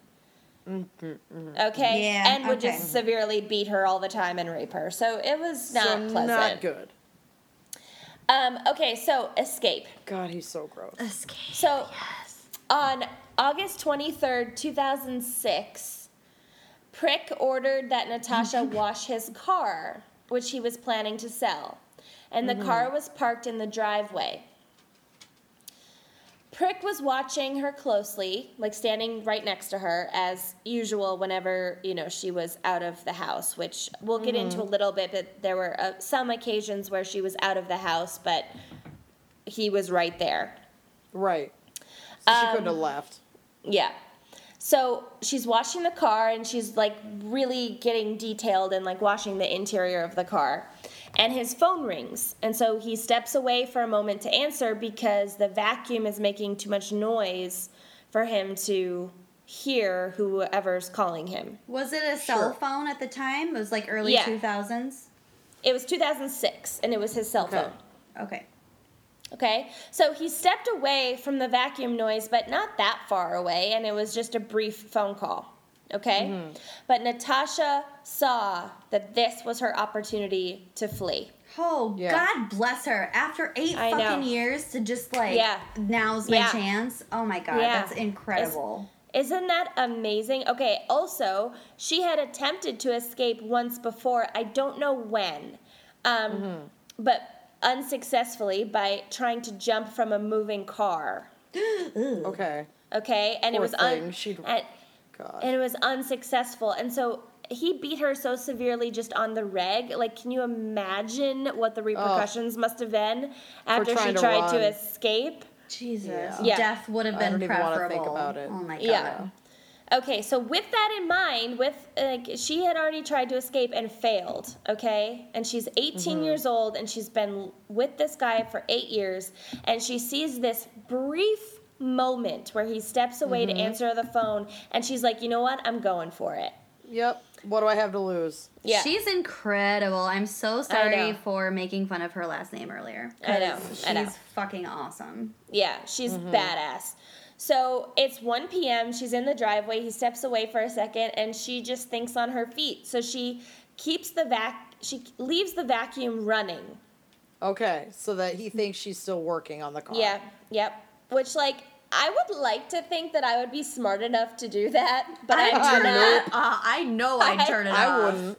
I would yeah, I am not smart enough to do that. It would have been just reflex to turn that shit off. Put it which is away. so dumb. Yeah. Wrap the cord. You're rolling up the cord. Yeah. I know. I just know myself. God. like That's my creature of brainwashing. Habit. Yeah. You're letting sh- him know you're taking off for a little bit. Yeah. Yeah. yeah. Leave a note. I'm waving. I'm doing the Minnesota goodbye. There's Tupperware involved. Make Everywhere. Make sure he has a grilled cheese in the fridge mm-hmm. for later. Here's some here's some newspaper clippings I thought you might be interested in. Mm-hmm. oh Jesus! It is such a Minnesotan thing. Leaving Oh, is yeah. like four hours long. Oh my god. Yeah. Oh yep. God. Yep. Okay, so no, she leaves the vacuum running and she just bolts down the street. And Mm. Not she from jump- Minnesota. Yeah. And she jumps through some neighbors' gardens. She's like fucking like parkouring it out of there. Oh. my Okay. God. How did she have the strength? I she Um, just went endorphins. for it. Yeah. Fuck. Yeah, yeah. Oh my god. Yeah. Fuck. Oh. yeah, adrenaline. This is like, yeah, adrenaline. This is how like moms get cars off of their children. Yeah. Oh Yeah. Jesus. So as she's running through this Austrian well-to-do neighborhood suburb at 1 p.m., she's Right. pa- she's running past passersby and she's telling them to call the police, and they're all just like too stunned to know what the fuck Right. is going on. So none of of singing siblings. lederhosen. Why are you wearing curtains? Call the police. Incredible. oh my god. Okay, Picturing so this so so so they're just like stunned they don't know what to do so finally after like five minutes of just running uh, manic you know whatever she picks just a random house and knocks on the door and thank god someone is home right. and it's an and it wasn't woman. Century Link. yeah It wasn't a bunch of Mormons that they were ignoring knocking at the door. They actually answered. Bless them. If I just want to say this right now, if someone in distress comes to my door, I'm not gonna open the door. and you kind of shouldn't you know No. I never answer my doorbell unless I am expecting food and I'm tracking your arrival on an app. I am not answering my door. Ever. I have laid down on my couch so in the event that someone knocking wanted to peek in my front window so they couldn't see me so I could easily get away with not answering my door. Oh my god. This But is how much I'm not gonna help you. One Yeah. of my best friends lives two blocks away. She's from a small town. She goes on walks often. So she regularly just drops by and knocks on the door. And every time. I like army crawl to the window to like Hate it. peek and see who the fuck is knocking on my door. It's 2017. Call It's me. unacceptable. Yeah, if I'm not text me. expecting you, I will not answer the door. Oh my Period. God. Oh my god! One time, some rando, and I live in a gated complex because this is Johannesburg, South Africa. Mm-hmm. So this random guy like knocked on our door, and Zach wasn't home. Nah. And I'm like looking through the peephole, and he's like knocking, knocking, knocking. And I finally like peek my head out, which I shouldn't have even done. And he's like, Hi, I live in unit blah, blah, blah. Do you want some dog food? No. It's like, human what? meat. No, I don't. It was human meat. It was Long Pig. It was Long oh Pig. he Oh was trying God, to it was It destroy Long the Pig Lover 69. Oh my god. Yeah, that would be a great sure. way to destroy the evidence, though. Yeah. And I was just like, No. He was like, Oh, I know you have a dog. And so I have this extra dog food. And I was like, Oh, I've been mm. watching you. I know you have a dog. Here's the Yeah. dog food. Here's Ick. the Oh my brand. god. Ick. No. Isn't that so weird? Never hate happened it. since. That was That's a like no over for a me, year dog. Hard pass. All right. Okay. Okay. So, uh, so she runs. She knocks on the door. An elderly woman answers the door. The woman's name is Inga, which is my great grandmother's name. Ooh, Ingeborg. Inga. Of course. What up, What up? Ingeborg? um, Inga figures out what's going on pretty quickly. Calls the police, and they come and they positively identify Natasha. Wow. So, So yeah. she escapes successfully. yes. Yep. Did he come Wow. like running after her, or what did he do? N- No. Prick. So, the moment Prick realizes that Natasha has escaped, he doesn't try to find her because he knows she's just gone and could have gone to any neighbor, right? So he knows Right. he knows automatically the jig is up. My stomach Um, is turning right now. It's not Yeah. just because of the rose. This is a horrifying story. Yeah. So um, he knows immediately the jig is up. He knows police would be after him quickly because she perfect she knows perfectly well where he lives and his Right. identity and Right. his car and his job and everything. Um, so rather than be captured alive, because like there's nothing worse than being captured alive, you fucking prick. You held Oh a child God. captive for almost a decade. He didn't. Um, he fucking killed himself by jumping in front of a suburban commuter train. he what jumped in front of a train? Yep, that same day. What a well, at fucking least he coward! died really painfully. Ne- really fast. Yep. I Hopefully mean, it dragged him a while Yeah. Yeah. and like really hurt. Yeah. Doesn't that Don't get me wrong, suck? I hate his guts, but I Mm-hmm. like to imagine he had a slow, painful death being dragged many, many meters by a train. I Gotta like that you I don't know. transitioned to meters because we're in Austria. We're in Austria. Yes. to- when in Rome, use She's meters. culturally sensitive. Uh, Okay. sorry. When a tr- when So- a fast moving train hits a human anus, what kind of damage is done? If one anus is leaving Johannesburg at 300 miles per hour, while another is traveling toward Johannesburg at 2,500 miles per hour. When will the two anuses collide if they both left the station at 3 p.m. Oh Central Standard Time? there Oh was God, my fecal brain matter hurts. everywhere. Although I Everywhere. would have had way more chances of like answering those SAT questions correctly if they had thrown in some morbid words like anus. I probably would have been like, oh, a okay. train. Child Let me ab- figure this out. abductee. Mm-hmm. Yeah, I would have actually tried. Okay, Actually cared. so oh, God. so you might think that because she tried to escape once unsuccessfully and then once successfully that she wouldn't be a topic for Stockholm syndrome, but um, Oh, I there forgot about the topic. but there are some signs uh, from things that she said and from some of the events that I'm going to go over that she was probably suffering from Stockholm syndrome. um, even though she herself does not use that term to describe their relationship, she says it's uh, Sure. she says it's, it was a complicated relationship that she had with her captor and a complicated psychological state that she was in and so she thinks that stockholm syndrome is an oversimplification That's Okay. fair. That's totally Okay. fair. yeah So, uh, after being told of Prick's death, so it was, and I think she was told pretty quickly because it happened the same goddamn day that she was freed. I'm Right. shocked that he weren't he wasn't caught before. I mean, like I don't know how far apart it was, but like within the same day, yeah, no shit, it should have been within the same day. The cops should have Yeah. been at his mm-hmm. house in 45 minutes at the most. Well, yeah, mm-hmm. well, he got the fuck out of there. Jesus fuck. Okay. I mean, he like straight up just bounced. Well, yeah, he stepped away for a moment, realizes she's gone, puts two and two together, and just fucks Gets off. away, but uh, Yeah. That's what happened. yeah. ugh. He probably started running toward the train before the cops were even called from the neighbor's house. Yeah. Yeah. I wouldn't yeah. be surprised. yeah. Yeah, it's just gross. Ugh. Okay, so after being told of his death, she reportedly cried inconsolably mm. and then insisted on going to the morgue to light a candle for him. Oh. Yeah. Woo, girl. You can light Yeah. candles Oh. at morgues? That's not really a typical thing. I think they were giving her some leeway. There's a lot Well, of we don't know there's how a lot of morgues are in flammable Stockholm. chemicals in a morgue, let me tell you. It's also my possible that we're getting like morgue and funeral home lost in translation from whatever article this is pulled from. Oh, it could be. It could be. It could be a It's translation possible. Mm-hmm. error. Yeah.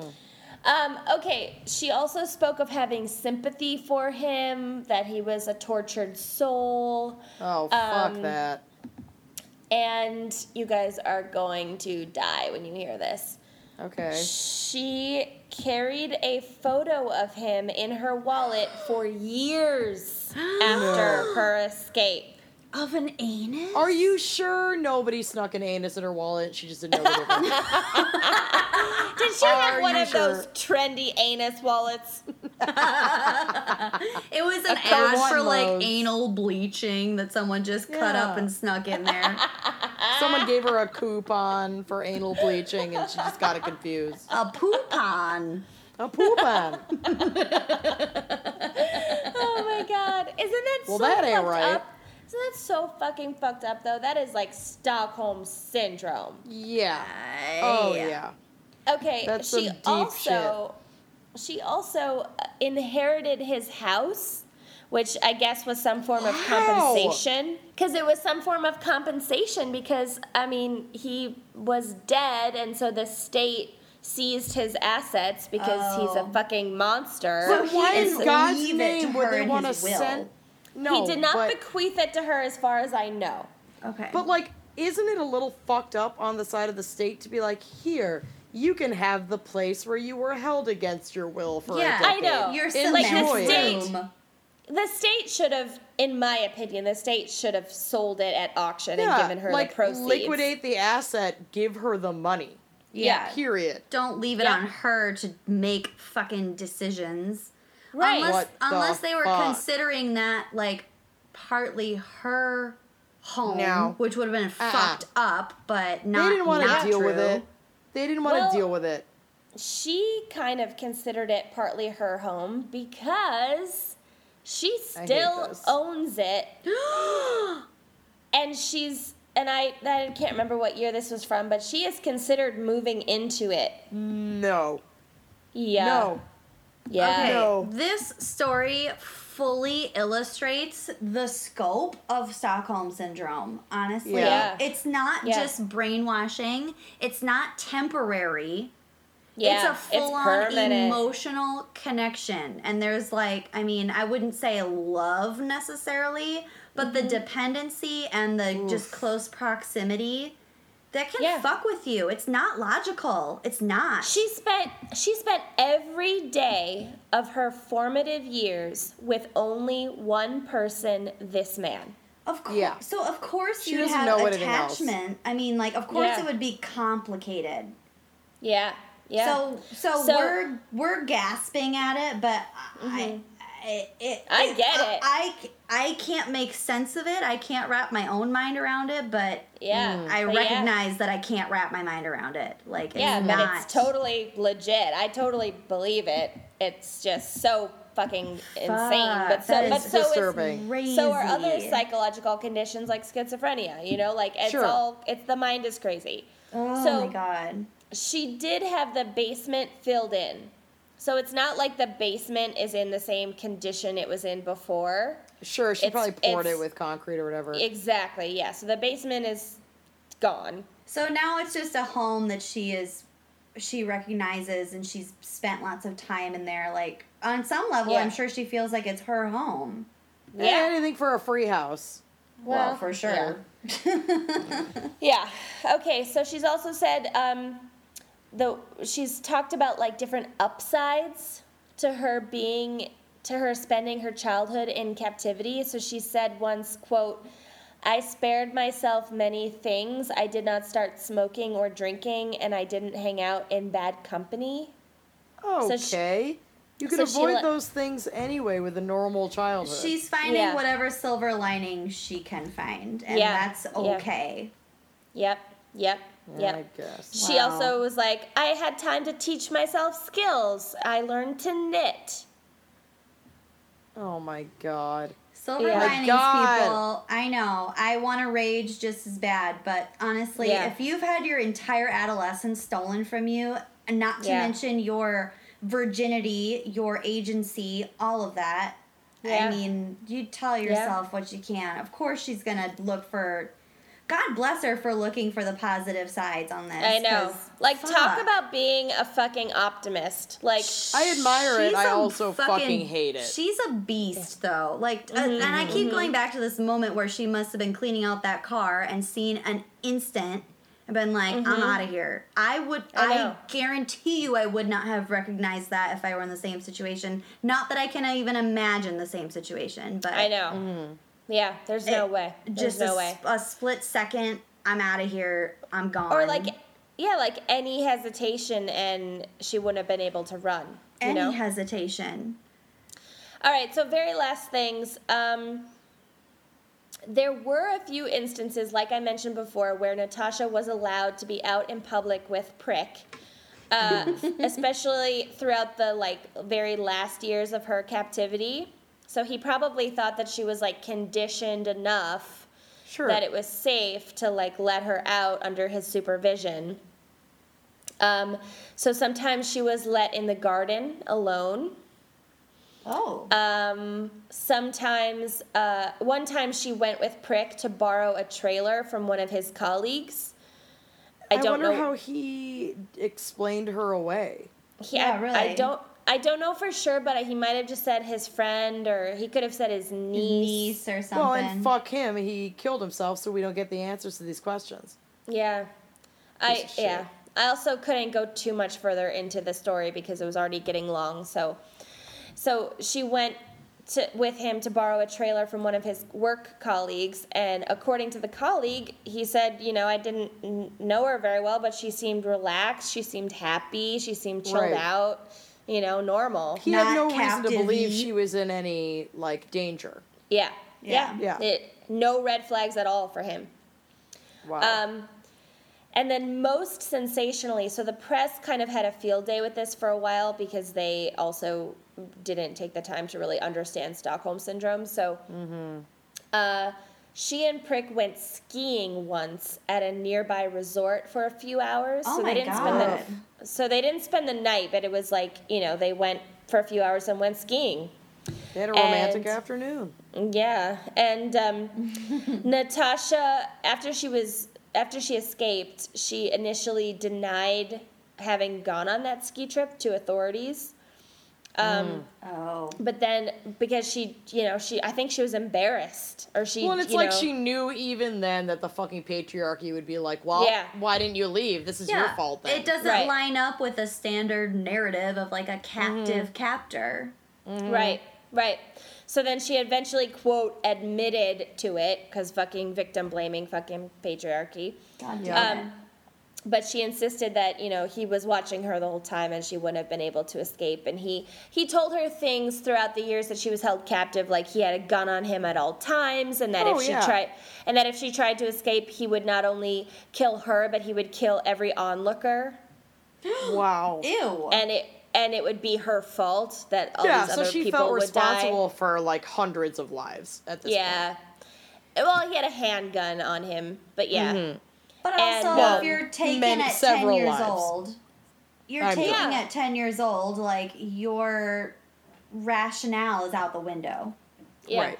And when she was home alone in the house while he was at work, um, he told her that the windows and doors were booby trapped with explosives. Oh my lord. Um, So yeah, so she was just so fucked. Okay, and so then, um, yeah, that's pretty much it. That's Wow. sorry, fizzled out there at the end, but yeah, that's So wait, is she still she's still living in Austria? Like she's still yeah. She In still lives. she's an adult. She lives in the house. I cannot confirm that she lives in the house. She But owns, owns the it. house. She pays the utilities on the house. She um, has considered moving into the house. I don't know if she has moved into the house, but she lives in Vienna. She Wow. has written a book. Um, uh, it's called like 3096 something. So the number of days that she was held captive. Um, there have been movies made about her, everything, and she gives a lot of interviews and stuff. Um, yeah. Dang, that was a good one. Thanks. Real good. Yeah. I didn't know about this one, so it was fun to do it one that I hadn't heard of. Yeah. Shit is cray. Yeah. Okay, so that story is challenging to follow up, but I think this will stand up to it for other fucked up reasons. Mm-hmm. And I've put a lot of photos on the drive, so get ready. so this is the story of Colleen Stan. She was kidnapped in 1977 while hitchhiking, again with the fucking hitchhiking. I know Yep. this story. Oh my god. Yeah. Yep. Yeah. She Yeah. was hitchhiking Yeah. to a friend's party near Red Bluff, California. Colleen was 20 years old at the time. The folks who picked her up and offered her a ride were a married couple. They seemed totally normal. They even had a young child in the back of the car. Oh my god. Every single hair on my entire body is standing up right now. I know. it gets ugh. so much worse. Ugh. So Colleen felt safe and comfortable getting into their vehicle. Oh. A few minutes into their drive, the husband, Cameron Hooker, this is the Hooker family. Obviously. It's okay to laugh. we have to to cope.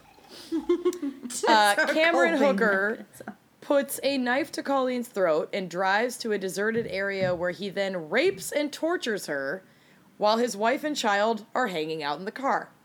Ugh. He devised a plan to turn Colleen into his own personal sex slave with the help of his wife, Jan Hooker. So, Um, like, problems in your marriage, kidnap a slave. The first thing that jumps out at me is this cannot be the first time they've done this. This is really fucked up already. It And likely you're literally isn't. 30 seconds into the story. It likely is not It's the first time they've good done this. yeah. And we will touch on that at the end of the story, but there is no evidence or body to corroborate that they had done this before. Oh my god. Um, they bring Colleen back to their home in and Cameron built a coffin-sized box for Yeah. Colleen. Oh my god. This is I where we're gonna want to go to the drive if you're brave enough. Yeah. I'm yep, doing it. Yep. I'm doing it. Colleen's head was locked in an additional box, so think like Russian nesting dolls. She was gagged and her head was strapped down with a homemade restraining device. I can't. I cannot. I Um, cannot. All of these items are in the drive. Okay, so there's a picture of a box within a box that is Yep. coffin sized. Yes. And then so, there's a third box that has her fucking head in it. correct. So the large box. oh my box god. Oh my god. they we'll get to this later, but the large box was in like a compartment under their bed, so it could it was almost big as big as their bed frame. She was in a smaller confined box within it, and then also like strapped down and with the head restraining device and gagged, and then the head box was over her head as well. Oh, I cannot. I cannot. Fucking Yeah. Christ! This is It's not. I don't fucked. think I. I don't know if I'll be able to get through this. You can get through this because I got through it, so you can do it. I don't know. He This- locked her in this box for 20 plus hours a day, off and on for seven years.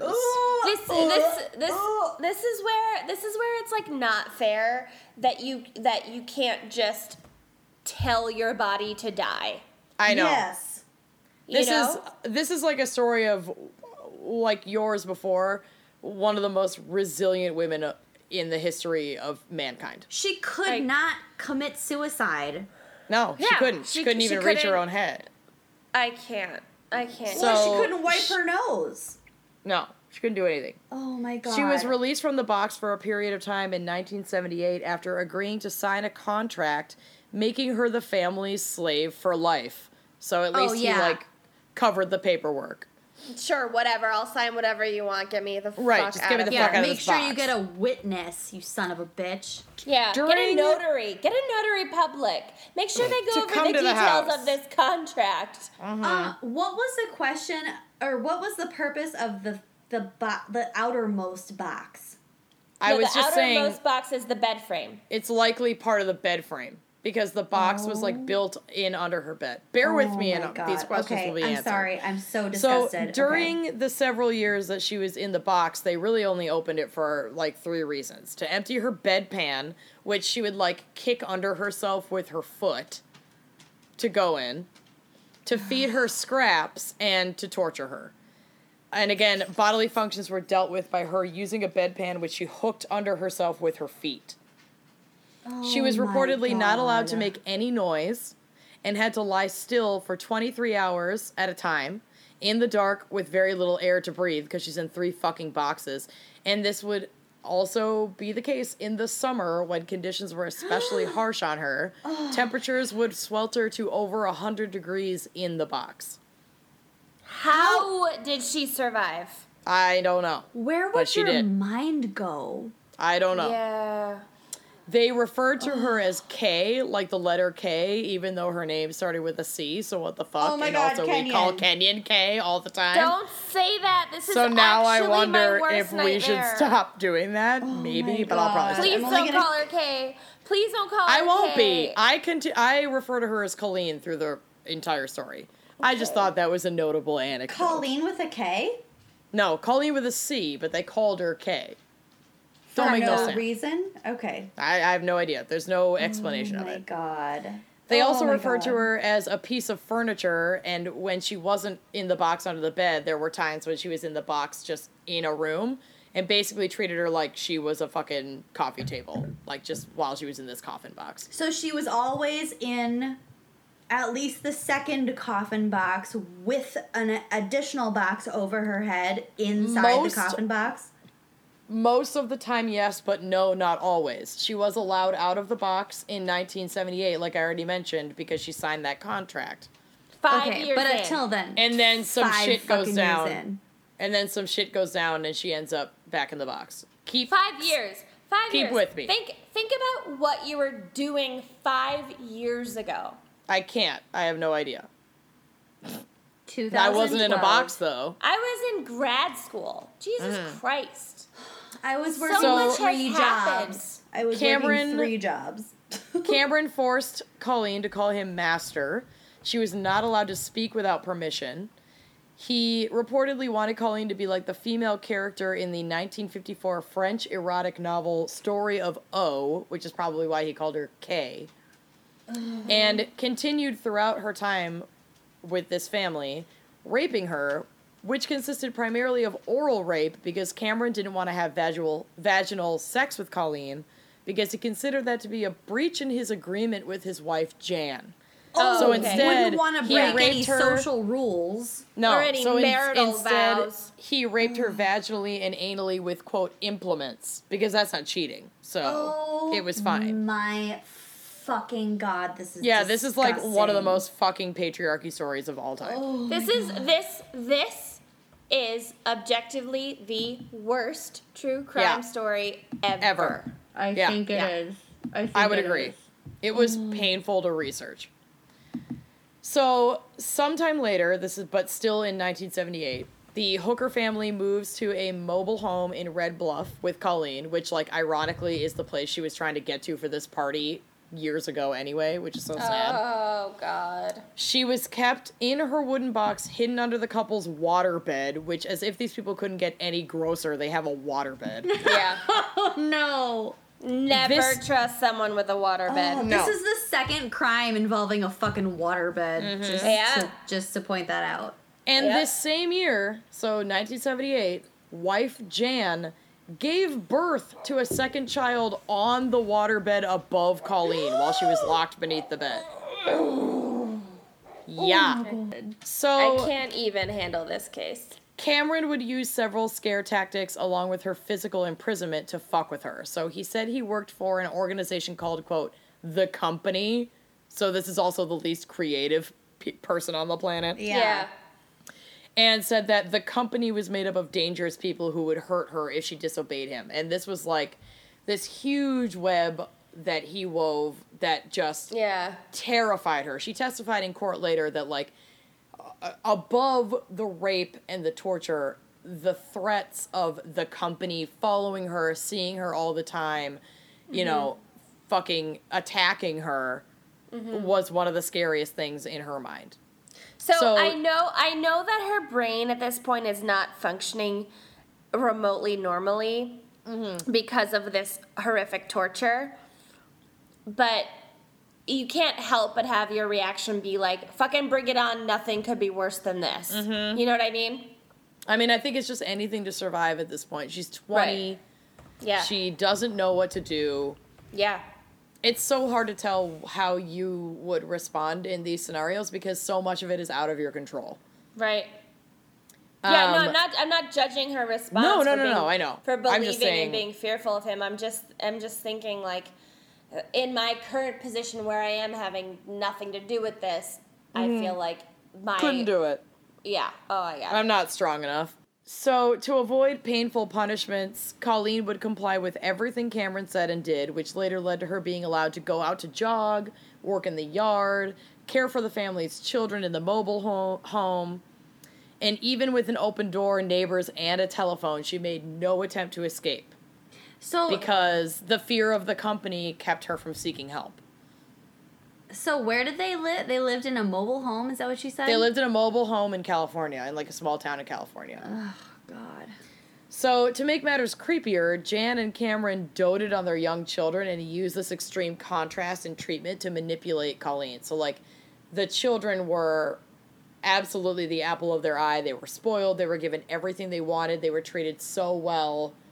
And then Colleen is like this sad, like, gimp nanny that they just fucking torture and keep around the house. Like, it's so Yeah. fucked up. Were it's they like, similar fucking age? Game of Thrones shit. No, Colleen is 20 and they their child was like 2 in the back Oh, seat when she was abducted. Okay. And then a couple years later, Jan had an infant child literally on the bed above where Colleen was That is trapped in a box. Horrifying. Oh so my these God. kids are really young, but they like they are aware of Colleen's presence in their home. yeah. Um, one of the most fucked up things Cameron did to Colleen was he handed her a gun and told her to put it in her mouth and pull the trigger. She complied, but was unharmed because the gun didn't have any bullets in it, and he told her it was a test of her loyalty. Ew! my- what son of a bitch? It's oh psychotic. My God. So here's where Uh. the Stockholm syndrome really like comes into play. So in 1981, she's been with them for over four years at this point. Cameron brings Colleen home to visit her family. So he brings What? Colleen back to her home. Okay? Now remember, when she was abducted, she was 20. She's got her own life. She's not living at home. Her mm-hmm. family thought she is like either either has decided for some reason to well, cut off ties she with like him. kind of a hippie and like She was kind of a hippie and- spirit? Yes, and they their main thought was that the that she had joined a cult. And when they saw her, they were like, "Oh yeah, she's definitely in a cult. She's with this guy. She has homemade clothes. She has no money. Um, she hasn't communicated with us in years." And again, she was abducted in the late '70s, so like the cult thing was legit. Like a Yeah. lot of communes. Well, the alternative lifestyle. exactly. Yeah. So Oh my God. they didn't want to like pressure her into getting answers out of her because they were just so happy she was home and they were worried that if they pushed the issue, she's going to leave and never come back. So had they ever contacted police to let them know that she was No. missing? I don't think they ever did because they just they assumed that she had just kind of done her wanderlust thing. I mean, she's fucking hitchhiking to a party. Like I don't think it was unrealistic for her to just have kind of taken off and maybe not checked in for a while. Wow. As far as I saw, they there wasn't like a missing persons case ongoing for her. She was already an adult by the time she had been kidnapped. yeah. Wow. So as we okay. know from other episodes we've done, even if they had wanted to report her missing, there are a lot of challenges to doing that with someone over 18. Yes, Yeah. exactly. Yeah, yeah. Mm-hmm. So to continue the fucked upness of it, the next day, Colleen returns with Cameron, claiming that he was her boyfriend. And at trial, Colleen said that while she was there, she was just super happy. She's visiting her family. She even lets her family take a photograph of the pair happily smiling together like a couple. That's that photo. It's on the drive. Is it on the drive? you guys, Oh. you guys, this so will be on the she's blog. he's wearing like the creepy Ted Bundy like fucking killer glasses, and she's, like hugging, him. hugging him. Like They look full they on, look like, they're together. They Yeah, have the they biggest like smiles on their face. Yeah, I, She's if, like if you had shown me that picture, him. if you would, I mean, this literally looks like any pictures in the '70s of my parents. Like if you had just Yeah. shown me this picture, I never would have thought. Yeah. They both Oh. look um, fully ecstatic about each other. No. Yeah. Yeah. And things escalate after this visit because Cameron fears that he had given, quote, his slave too much freedom, takes her uh. back to his mobile home, locks her back in the wooden box under the waterbed, and she remains in the box for 23 hours a day for the next three years. I cannot. I So, can't, I to can't, appease I the can't. children that are in the house, mm-hmm. Cameron just tells the kids that Colleen went home. Yeah. and she's she's, never just locked fucking in the out. box all day and then at night after the kids have gone to bed he'll take her out of the box basically for an hour or two to feed her and also torture her. So the Rape kids didn't her. even know that colleen was in the house anymore because she's gagged and bound all day. Oh my God, oh my God. So- How did she this goes on this, goes on for a couple more years but then in 1983 cameron's like okay i'm going to reintroduce colleen to the children and the neighbors and allow her to get a job at a local motel. She's like allowed to come back out of her captivity Because she was Cameron- a good girl.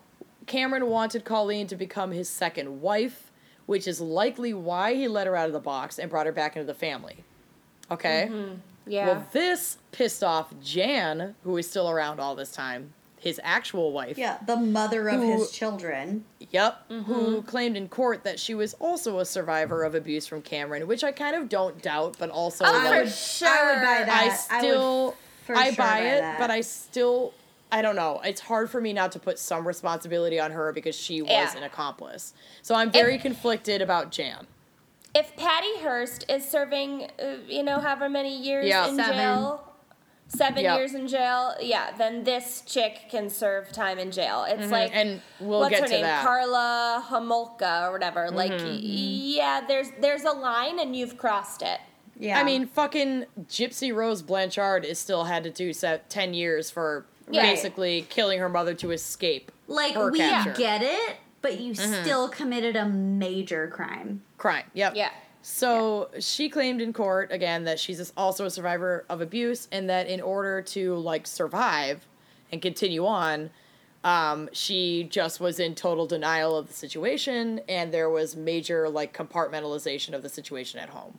So that's kind of Yeah. what she said in, in court.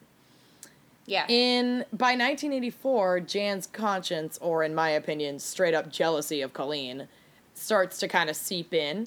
She tells Colleen that Cameron is not part of the company, but does maintain that the company exists. So I wonder there, like, is she in on it, or does she also believe in the company? Like, I don't, I didn't get an answer to that. it's all so fucking crazy. It Who is. knows what these people nuts, believe? Yeah. But regardless, this revelation wakes up Colleen, who goes to a bus station because again, she can come, she can kind of come and go as she pleases because Cameron wants her to be his fucking wife.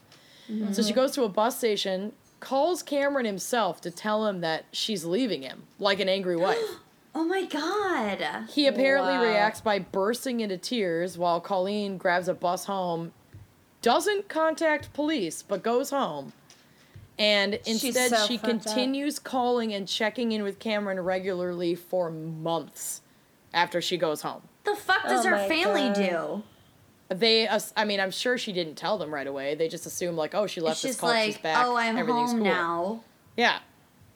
Eventually, Oh Jan, the wife, calls police, but not to report the kidnapping of Colleen, but of a different victim who had disappeared in 1976. She claimed, Shut the fuck up.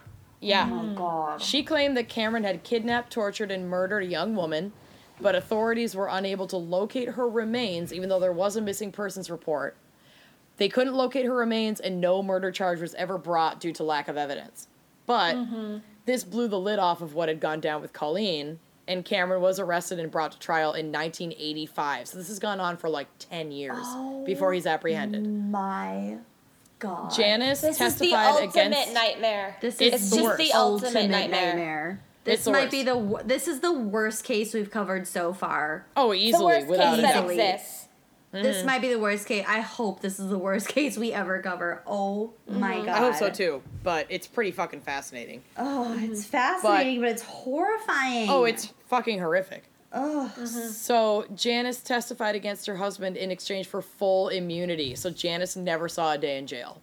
Oh, Oh, Yep. Wow. I she was a victim too. Though. I mean, back to this. She was a victim She too. was. But But she should have served time. I'm sorry. I just I'll never I'll never be mm-hmm. able to reconcile that. I would trade her testimony for her mm-hmm. Mm-hmm. jail time, though. Honestly, But Well, Cameron Cameron was tried and sentenced to consecutive terms for sexual assault, kidnapping, um, use of a knife, like you know, just threats, false blah blah blah. imprisonment, blah blah blah. Yep, and he was sentenced to a total of 104 years in prison. Okay. Tell me he's So- still in prison. He is still in prison. He was originally not eligible for parole until 2023, but at his hearing date moved up to uh, to 2015. No. It was moved up by California's quote elderly parole program. Fuck him. I don't give a fuck. No, he's But- still in jail though. It I was know, denied. but still. It was denied. I know, but it was denied, and he will have another hearing in 2022.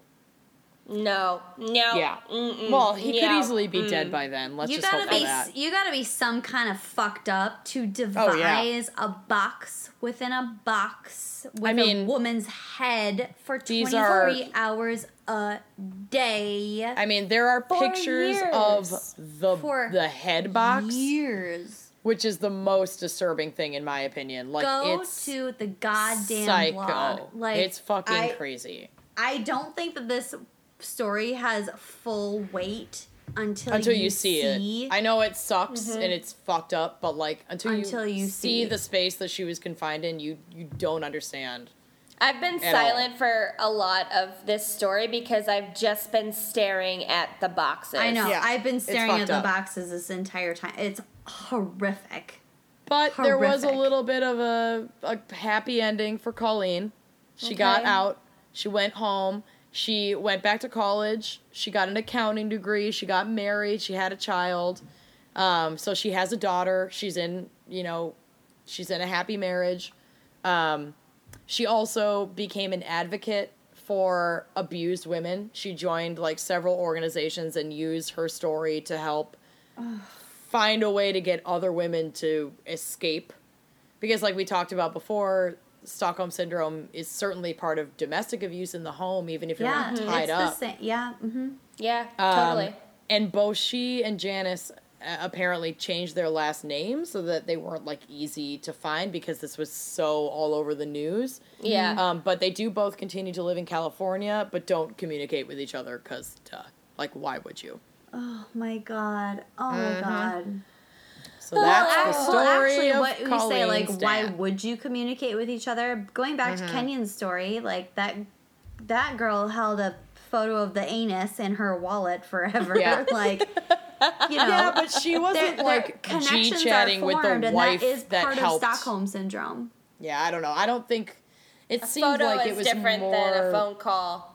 It is. Yeah, I- you're it's- right. It feels like it was more of a connection between Cameron and Colleen than it ever was between Jan and Colleen. I would Jan also was still raising would- two kids and also an abused wife in this home. Yeah, I would consider Jan a victim of Stockholm as well. Mm-hmm. Yeah.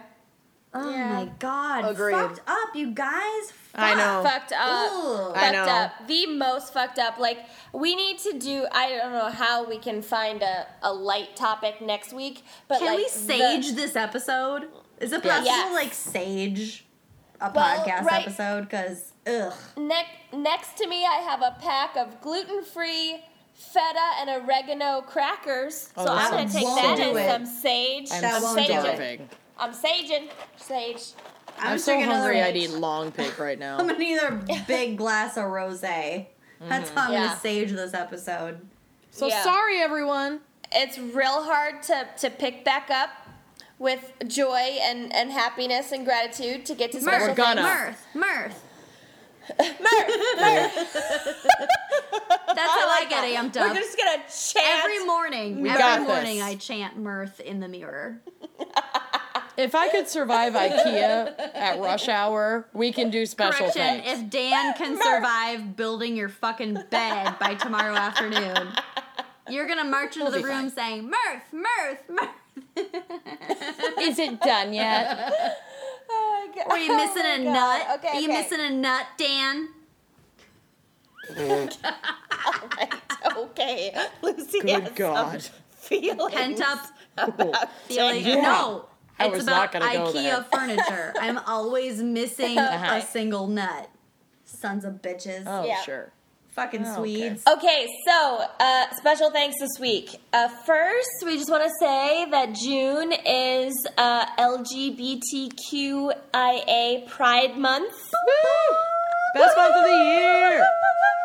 So, We uh, no matter love Pride. your sex or gender or orientation um, or sexual identity, you should Etc.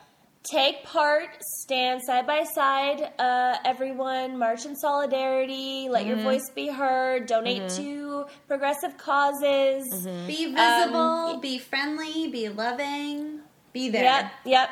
Just love, love is love. other. Give to the Trevor Project. Yeah, Forever. And this is kind of a, a time of need, and so um, you got to stand by your your values and your principles. Mm-hmm. Okay. Um, a special thanks this week to Shelby Leafers, who we went to high school with, Shelby, and she's Shelby, the Shelby. Shelby Mirth, loves Mirth, horses. Mirth. She loves horses.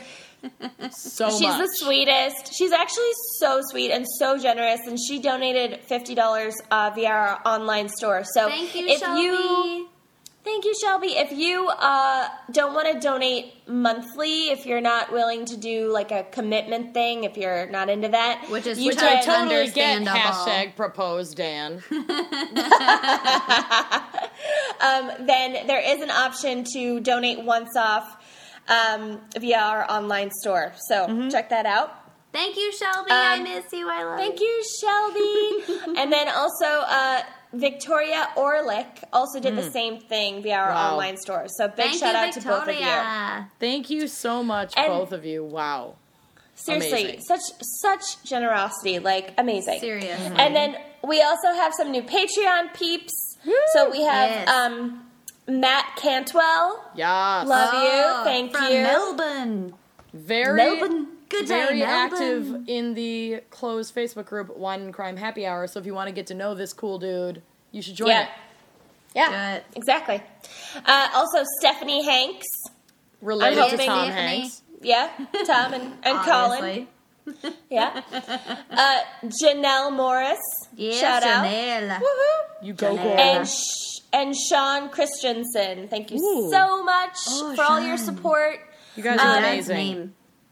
Name. You guys are amazing, and it's actually thanks to all your support that we're able to get Amanda a new computer soon, um, Mm-hmm. buy all the like merch that uh, we want to sell, so like the t-shirts and the wine glasses, and yeah, the shipping Bubble and all that stuff.